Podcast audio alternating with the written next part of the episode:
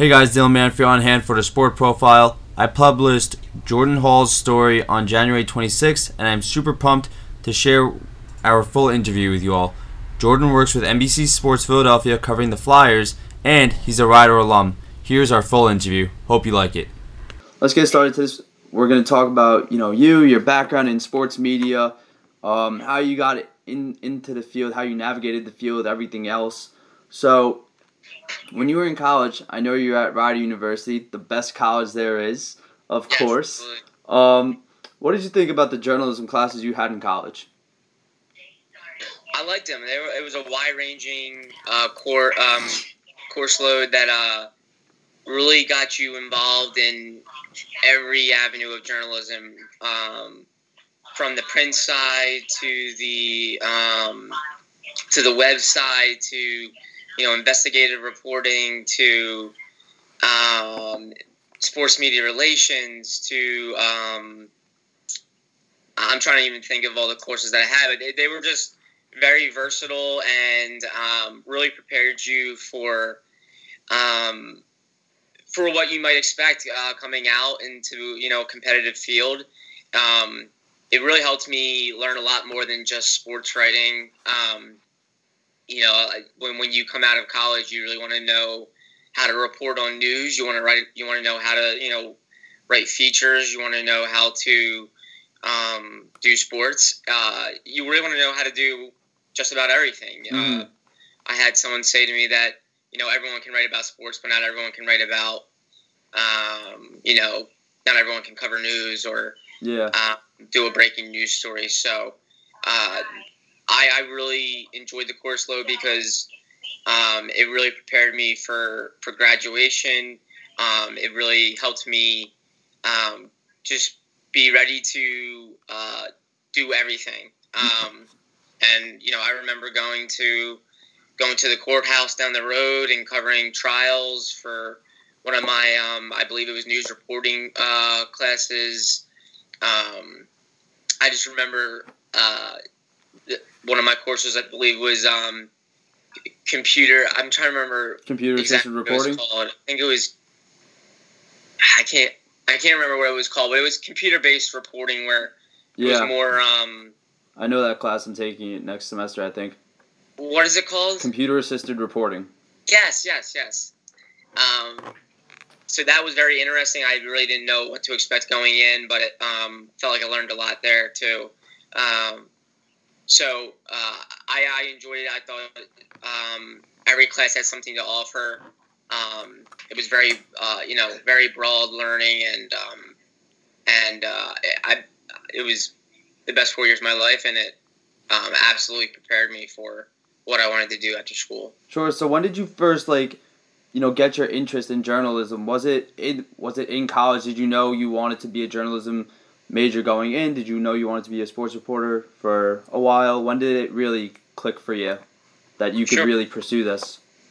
Yeah, so it was actually um, my junior year of high school. Um, high school was a tough time because um, I just struggled in like a lot of um, regular courses.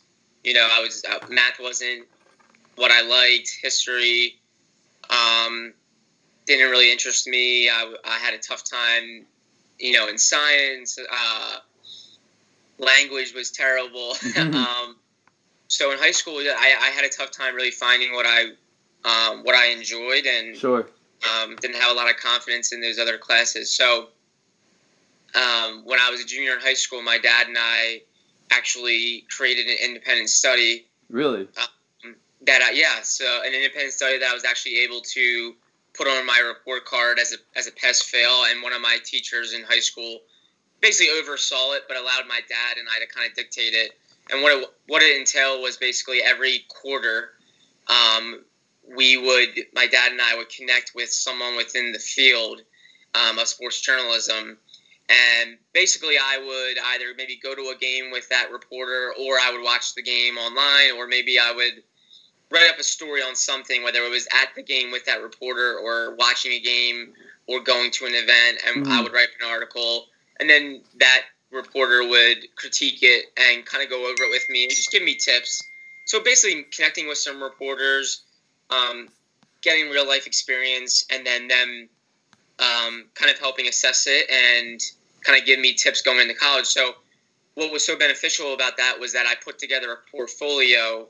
Uh, my dad and I at the end, um, after I did it for each quarter my junior year, each quarter my senior year, we put together a portfolio. And then when I was applying to colleges, I sent that portfolio to to those colleges and kind of let them know that it was you know something extracurricular that I did and that I really had a passion for sports writing. Mm-hmm. Um, so I really found out my junior year. Um, writing was the one course, right? Or writing, not, not course, but writing was the one thing that I felt comfortable doing. Yeah. I, I had a, I remember I had a creative writing class. I think it was my sophomore year, and as I was kind of feeling uncomfortable in all those other classes where you know I wasn't very confident um, and didn't really enjoy those classes, creative writing was where I kind of like felt like felt good about myself. Mm-hmm um, and knew like, hey, I, I actually enjoy doing this. I enjoy coming to this class, and I feel like I was decent at it. I felt like I was decent at writing, and then I I absolutely love sports. I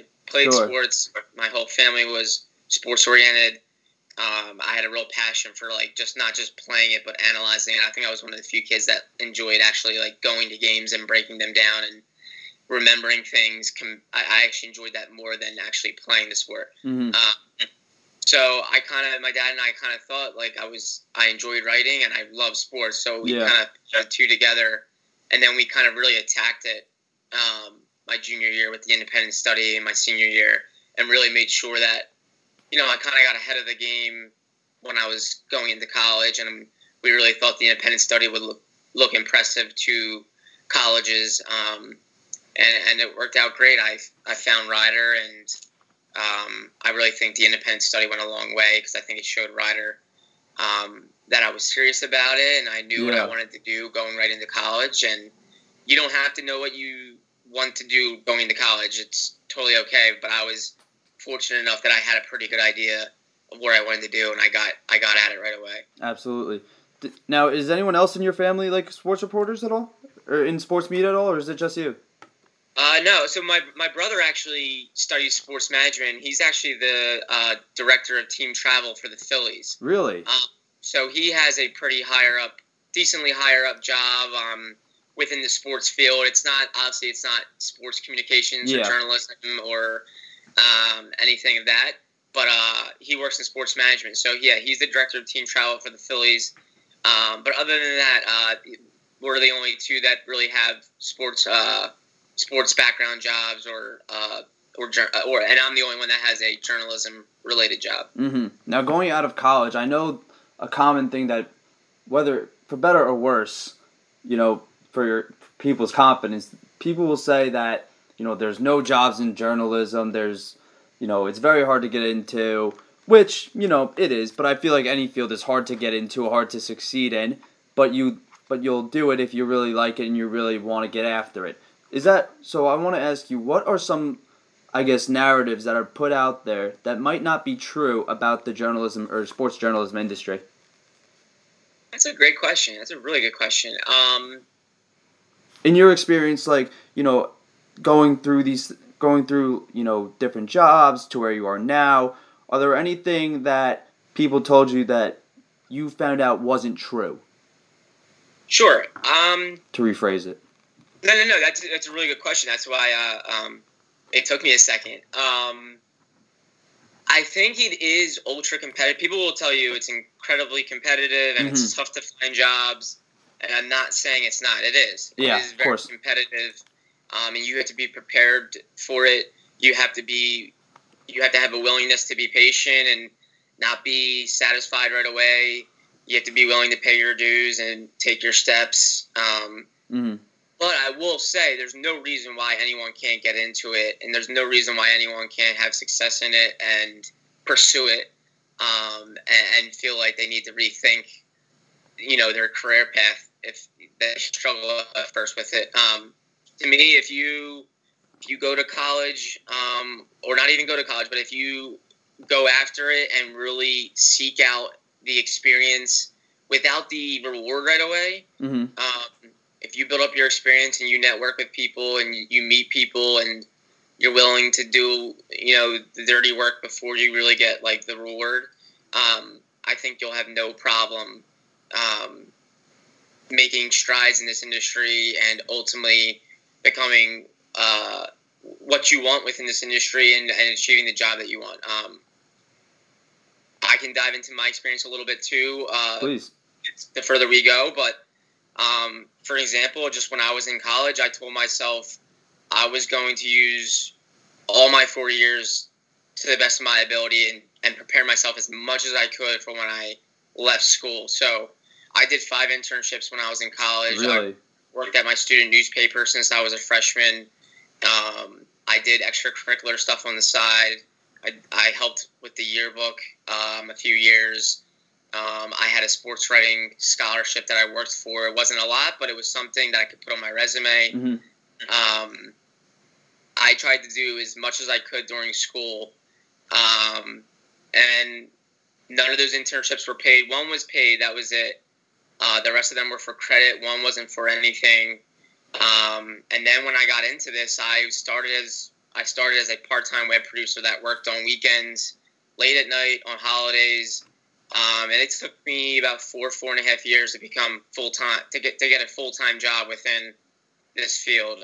Um, And that was with NBC Philly, where you are now. yes. So when I started NBC Sports Philadelphia, um, I was a part time web producer. I worked about maybe two to three days um, a week. Uh, Typically, it was over the weekend, and at um, and then gradually from there, I just was patient. I started taking on a bunch of other things. I started doing some freelance reporting um, for a company called the Sports Exchange, Mhm. um, where I just covered games um, for uh, you know, and it was pay per article.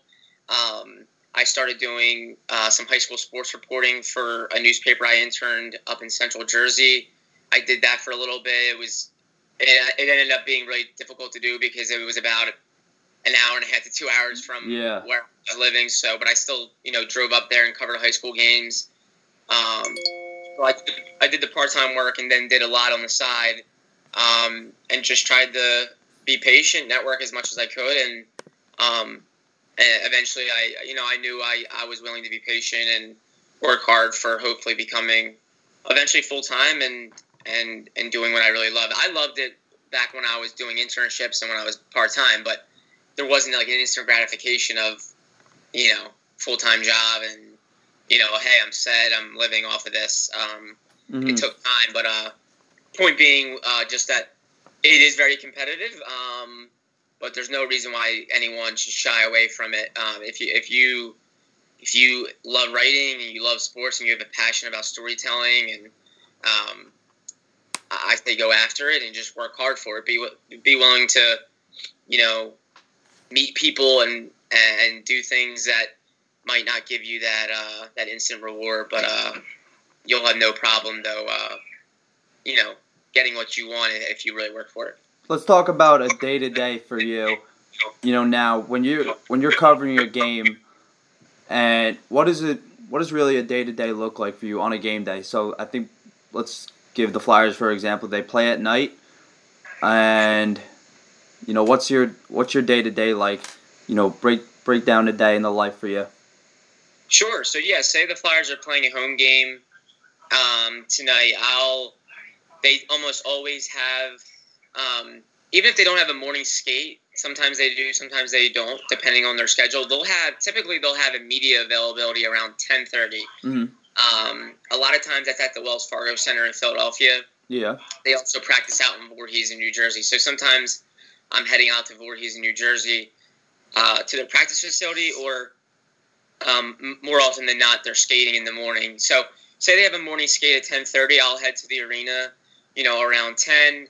Um, I'll watch their morning skate at 10:30. It typically might go for 20, 25 minutes, 30 minutes. hmm Then we head down to the locker room. We'll talk to the players. Um, I might have a story idea that day where, you know, I want to talk to a few players one on one or um, whoever it might be. So typically, I try to go into that day with an idea in my mind of what of what I want to write about even before the game starts. hmm Um, so you know, I'll go after and try to talk to those players. Um, then we talk to Alain Vigneault, the head coach. Uh, after we talk to the players, Um, then I'll you know I'll head back to my newsroom, um, and I will start writing. So I'll write you know maybe one to two, maybe three pieces. Sometimes the day can vary. Um, Sure. One morning skate, we talked to the head coach, we talked to the general manager, and we talked to players. So there was a lot going on that day where I had to write about three pieces before the game even started. Mhm. Uh, so yeah, I'll go back up. I'll write, um, and then maybe I'll have a small break, um, depending on how long everything took. I'll, I'll maybe have a small break uh, between the game. Um, we also have where I work. We have a 3 p.m. call. We'll do a call, a conference call, basically a team meeting about four hours before each game. Where um, where I work, we obviously broadcast the game as well Yeah. and we have a pregame show and we have a postgame show. So we have kind of a team meeting at 3 p.m. about four hours before each game, and we basically discuss just all the plans we have um, for that night. So everyone's kind of on the same page. They know what we're doing digitally. They know what we're doing linear side. Um, I know what's going on in the pre and post game shows. hmm Um, I know maybe what they're doing within the broadcast that maybe I can tap into digitally. Um, so we have that call or that meeting at three, and then I'll take maybe a brief break, um, and then I kind of come back to the arena and kind of get situated around five. Um, a lot of times the other team might have a pregame media availability around five five thirty. Maybe I'll go to that depending on the depending on the game. Even though your focus is mainly Flyers. Yes, exactly. I cover the Flyers. So one example of when I went to the pregame media availability for another team was just um, the New York Rangers were wearing these shirts uh, supporting the one Flyers player, Oscar Lindblom, who Yeah. was recently diagnosed with Ewing sarcoma, a rare form of cancer. So I just wanted to get a, a quick quote from him, just talking about his team supporting, you know, a rival, but also being bigger than the, you know, being bigger than the rivalry and supporting a player that's going through a tough time. So, um, but that was like a rare occasion. So, uh, so yeah, then I got kind of situated. Um, the game happens at seven. It typically ends around nine thirty ish, nine forty five. I'll have an observations type of piece that we'll publish right at the buzzer. Um, so that way we have something up on the website right away for fans to go to when the game ends. They're looking for something instant. So that way they can get to the website and they can read about the game and read my opinions and my, you know, my, and try to give them some insight. Um, they'll get that right away. Then I'll run down to the locker room, talk to the players again in the locker room, talk to Alain Vigneault, the head coach, in the media room, and then I'll come back up and write my final story or two. And uh, depending on the night, we might publish it that night or kind of have it go up in the morning. Um, and then hopefully I'm done by you know midnight, one o'clock, Mhm. or a little earlier. It can really vary depending on the game, but I would say typically I'm wrapping up around midnight. Um, so not to scare people away, but that that's a day for one game. I mean, it hey, can be a little you're being long, but, honest. um, that's kind of what goes into a home game. Um, Now, how far is how far is your office from the arena? So I'm fortunate. We actually have a newsroom connected to Wells Fargo. Center. Really? So um, it's on the it's on the side facing 95. Yeah. Um, see it. It's kind of like it's basically like a branch or kind of connected to the arena. And you'll if you go by, this has NBC Sports Philadelphia. So yeah. I'm really fortunate in that aspect that um You could probably just like walk over. right um yeah. So no, it's like I can actually walk into the arena through a door. Um, from my new from my content room. Oh wow. And there's also a media room there for the reporters that don't have that luxury. So uh, the reporters have a media room with like cubicles where they can sit and Yeah. stay there throughout the day if they need to. Um, and then obviously the practice facility, I'm there half the time. Um, that's in Voorhees, New Jersey, so that's a little bit of a drive, but hmm um, you know it's kind of right across the bridge, Walt Whitman. It's not super far. Sure. Uh, so I'm there a lot of the time too. Uh, and then I'm in my Hmm. I'm in my newsroom a bunch too, doing web production and um, in there at night for games and stuff like that as well. So when you're covering a hockey game, you know, if say it's like the first, you know, game starts, puck drops, what's really what's really your routine there? How do you balance, you know, between I mean, are you writing on deadlines for some of these games? Yeah. So How do you balance uh, that between game? Yeah. so how do you balance between writing on deadline, live tweeting, you know, taking notes on on a notebook, you know, and writing your story too? I'm sure it's No, all juggling. No, no, that's a really good question because obviously the the the you know this industry is constantly changing. You constantly have to adapt with trends. Um, so yeah, when I'm writing, uh, I'm trying to watch as close as I can, but I understand that I need to give you know the fans and the followers like that instant that instant access. They want something constantly. You know, everyone is always on their phone now. Yeah. Game. They're watching, but they're on their phone. They're on their laptop. They're looking for information all the time. So um, during a game, I'm just trying to be active on Twitter. I also don't want to give my followers just what happened. I try to maybe add something to it because almost always the fan is more than likely watching because Yeah. if they're not watching on TV, they're watching on their phone or their their tablet. Um, they're streaming it.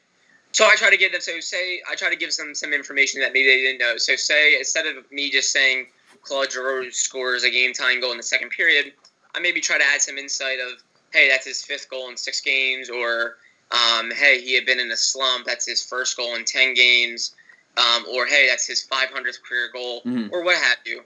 Um, so I try to be um, insightful and informative um, throughout the game on Twitter.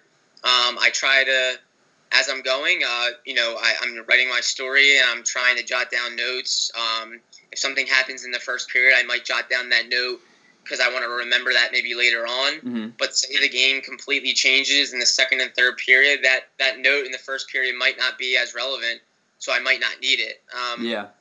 you can't write about every single detail in the game. You're not going to have the space, or um, the your reader might not have the attention span to want to actually read fifteen hundred words. That's not a knock on every. It's not a knock on the reader. It's just Of course. that's kind of the world we live in. They uh, don't want fifteen hundred words all the time. So.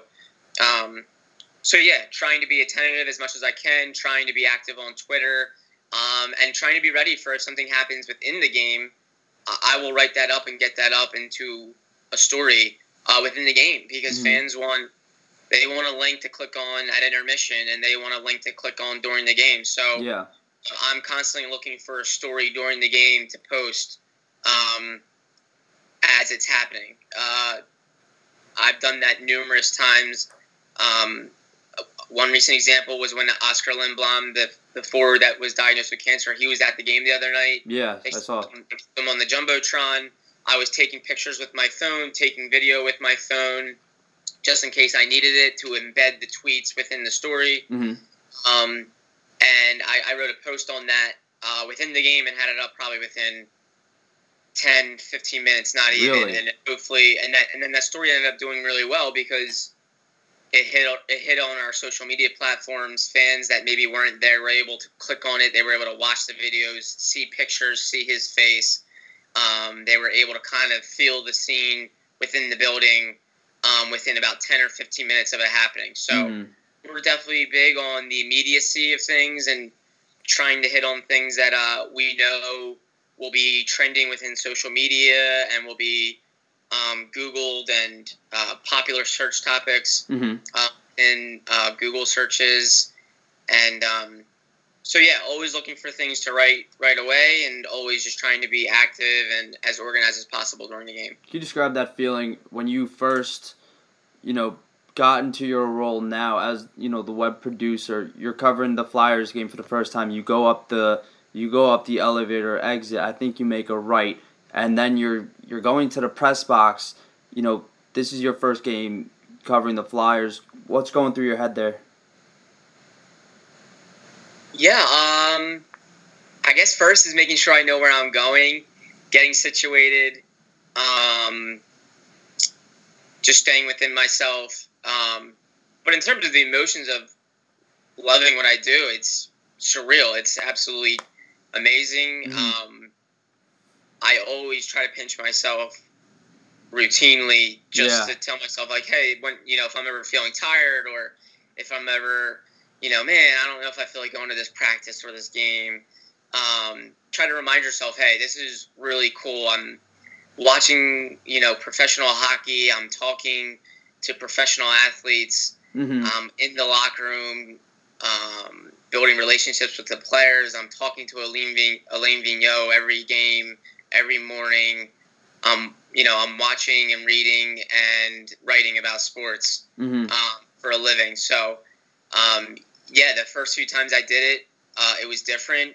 Um, I didn't have a huge hockey background, to be honest. Um, really? So yeah, yeah. So I wasn't hockey wasn't a huge sport of mine growing up. Were you a fan of the Um, Flyers growing up at all?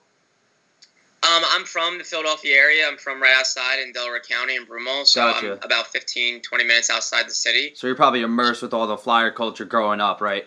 Yeah, so I knew, you know, I knew of the Broad Street Bullies. I knew of the really good teams. Mm-hmm. I knew of uh, Eric Lindros. I knew of, um, you know, I knew of Claude Giroux. I, I knew the teams. I knew the team really well, but hockey wasn't like my favorite sport growing up. Um, it wasn't something I followed or played Yeah. um, a ton as a kid. Um, so there was a, definitely a, you know a learning stage and Sure. a growing stage. Um, but the biggest thing I think in this field is like you have to go outside your comfort zone. You can't you like um, that's a good thing, and everyone feels a little apprehensive to that at first. yeah. When I first got into covering the Flyers, like you said, my first few times going up to the press box or going to a practice, I definitely felt a little outside my comfort zone because I hadn't done it yet. Um, I didn't know the sport as well as a bunch of the other people around me.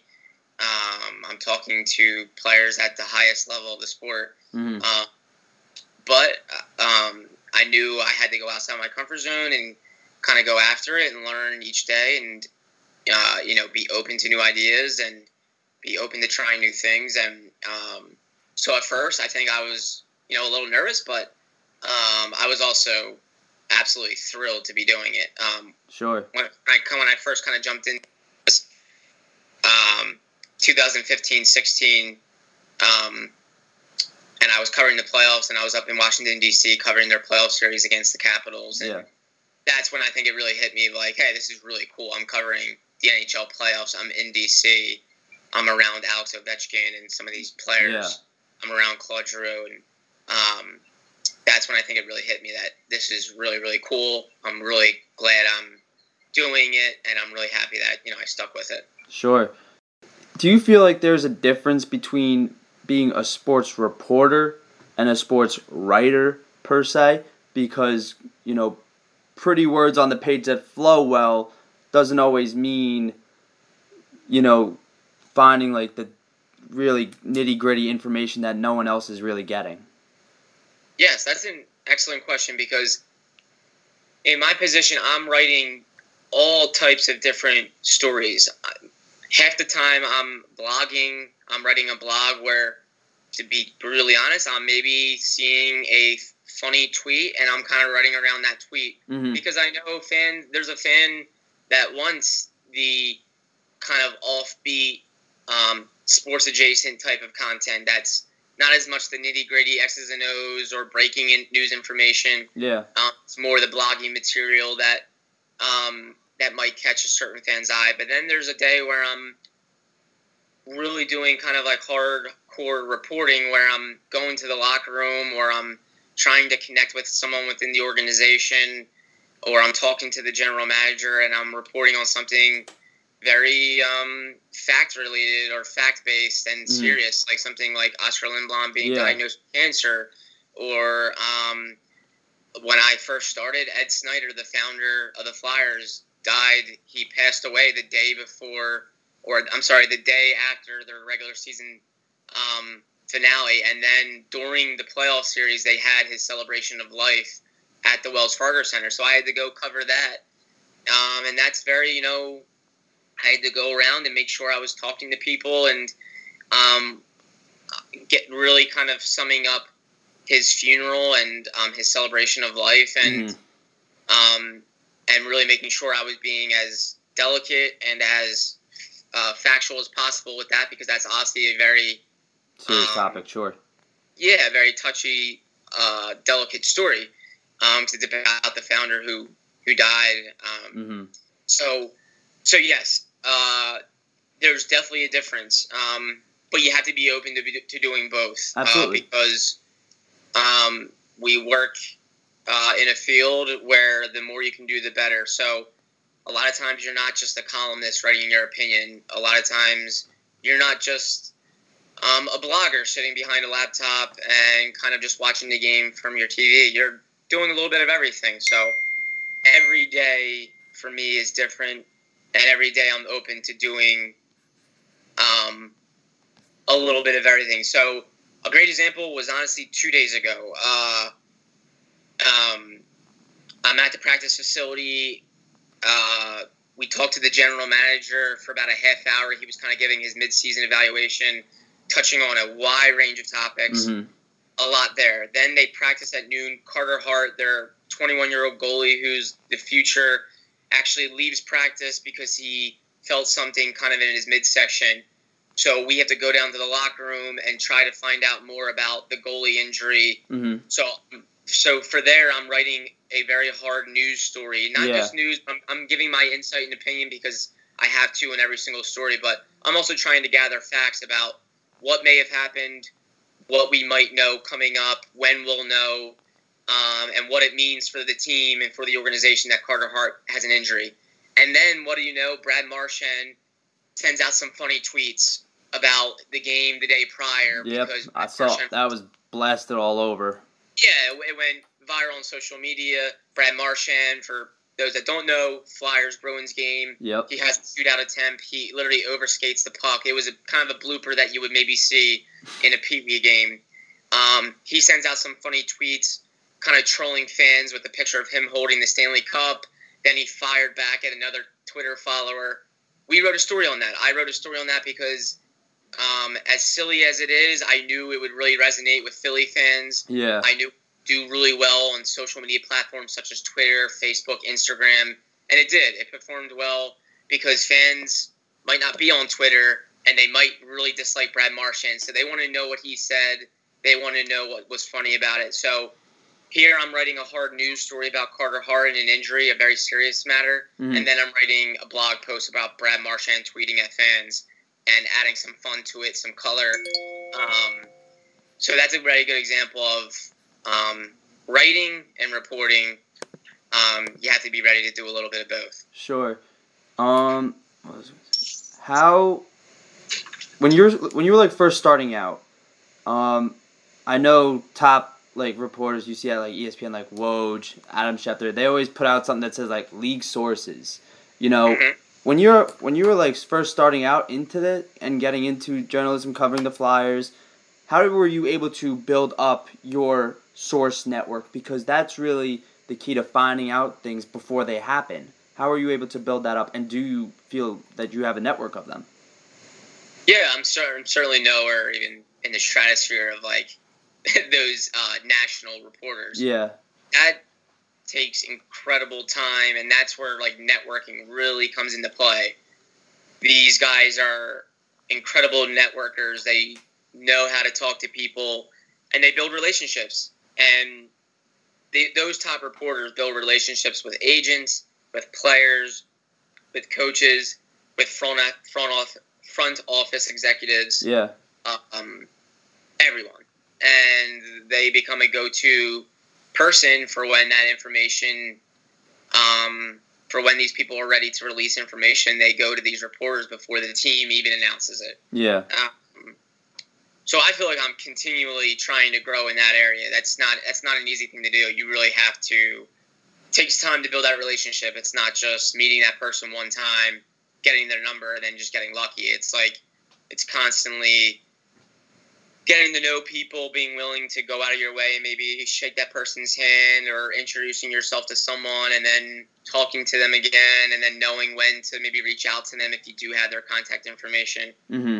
Um, but that's uh, that's all incredible hard work and kudos to those reporters that um, the, the, you you know the best ones, the ones you just listed off, the ones that really do it. They they have um, a ridiculous amount of uh, contacts and, and networking background where they are uh, just getting to know people and building relationships. You have to be willing to build relationships because if if you're not, then you won't you won't be able to get that information uh, before others do. Um, so yeah, you have to you have to be hungry and, and understand that you have to go meet people and talk to people and build up your network, and that takes time. It doesn't just happen overnight. It takes time sure, that's why you see, I think, a lot of the reporters that break that that news information are ones that have been doing it for a while because because uh, you know they they've really valued it and then and they built it up over time. Um, so yeah, it's definitely a business where you have to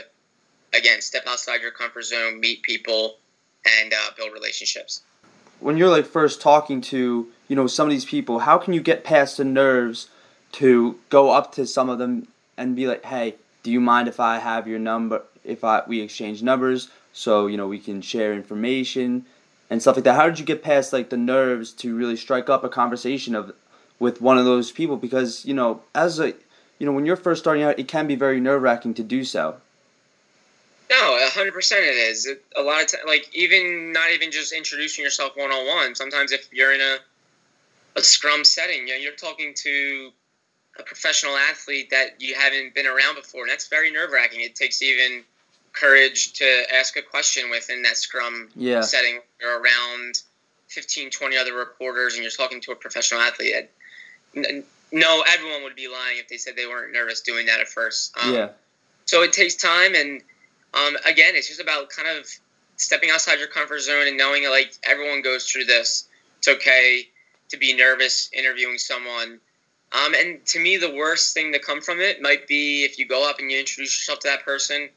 Um, maybe they say, "Hey, no, I'm not. I'm you know, I'm not willing. You know, I can't do an interview. I'm sorry, but I appreciate you asking." And mm-hmm. that's it. And then you move on with your day. So, a lot of times it's just reaching out to people and not being afraid to hear no. Because um, what's the worst that happens? Say you email someone or you contact someone the worst that happens is they don't pick up or they don't answer, and then you move on with your day. So, mm-hmm. Um, yeah, a lot of it's just breaking that nervousness, and um, it's okay to go up. And if you ask a question, you stumble or you stutter within your question, that's okay. That happens. Now I still do it. To, I still do it to this day. Yeah. Um, so, um, yeah, just uh, and then the more you do it, the more comfortable you get. So sure. it's kind of like it's just practice. Uh, it's almost like a sport. Uh, you might go up there if you swing the bat. You might go up there and you might look silly at your first few swings but the more you do it the more comfortable you get and then the better you get at it. So um, it's just about having the courage to do it um, and understanding that if you had the courage to do it it could lead to something really special whether it's a, a story that really means something to you or a very good interview that mm. um, you ended up getting that no one else got. Yeah. Uh, and then so then the rewards are very satisfying and gratifying knowing that hey that turned out to be a very cool story. Um, if i can give an example um, one story that comes to mind off the top of my head was uh, when the flyers hired general manager chuck fletcher. Um, one of his mentors was bobby clarke who's the you know the probably the all-time great within the flyers organization. Um, one of his mentors was bobby clarke um, because when Chuck Fletcher got his start in the business back in 1993, Bobby Clarke was the general manager of the expansion team, the Panthers, mm. and he brought in Chuck Fletcher, a real young guy at the time, to be his assistant GM. Chuck Fletcher was like a sports agent, but he had um, he had a desire to get into uh, the front office setting. Um, so when I found out that Bob Clarke was one of his mentors and kind of allowed him, Chuck Fletcher to do some of his first contracts, I figured, hey, it'd be really cool to maybe talk to Bob Clarke um, and just get his insight about Chuck Fletcher, this mm-hmm. new GM who's supposed to steer the Flyers uh, in the right direction and kind of get them winning again. I'm sure fans want to know more about this guy, so I ended up uh, I ended up landing an interview with Bob Clarke, and it was a phone interview um, and I, I was definitely nervous going into that. It, yeah. Even if it was over the phone, I was talking to literally the, the biggest icon within the Flyers um, and their background, their history. Um, mm-hmm. I was nervous going into it, but I thought, hey, this could make out for a really cool interview. Um, and it did. I, I thought it turned out really well. and I got some really, really cool insight in the story. I the story took time, but um, it, it was a story I was very proud of, and I think fans appreciated it. Sure. And then at the Stadium Series last year, Bob Clarke was there, and I told him over the phone, I was like, I'm gonna make sure I introduce myself to you next time I see you. And there he was, standing around the rink uh, the day before the game when they were having one of their skates. he was just kind of standing there watching, and I thought, all right, I could I, I could either just never introduce myself and let him stand there, and I could be comfortable where I am. But I went out of my way and I said, you know what, I, I want to go over there and just shake his hand and thank him for the for the interview and just ask him how he's doing. And that was very intimidating. I was Sure. inter- I'm going up and shaking Bob Clarke's hand and trying to hold a conversation. Um, but it was really cool. He chatted with me for a minute. He he appreciated me saying thank you, and uh, we got to talk hockey. And that was a very surreal moment for me that I still look back on I'm sure. talking to Clarke about hockey. So, um, so that was one of those moments for me where, yeah, absolutely, I was nervous, but I, I figured I really had to do this, and um, I'm happy I did. Two last things. Just talk about you know the Philadelphia fan base. How you know really connected they are with the media because I know a lot of people from Rider you know follow you, follow Flyers coverage, and are just really all around immersed. And what effect has the Flyers like fans had on you? Great question. Um, yeah, huge impact. Um, one, I like they're a big reason for what I do. I appreciate them having an eagerness and willingness to read and to want to know information about the team and for constantly interacting with me. I enjoy the fan interaction on Twitter. It's obviously it's not always positive and it's Yeah. not always fun and you get criticized by a lot of people. That's fine.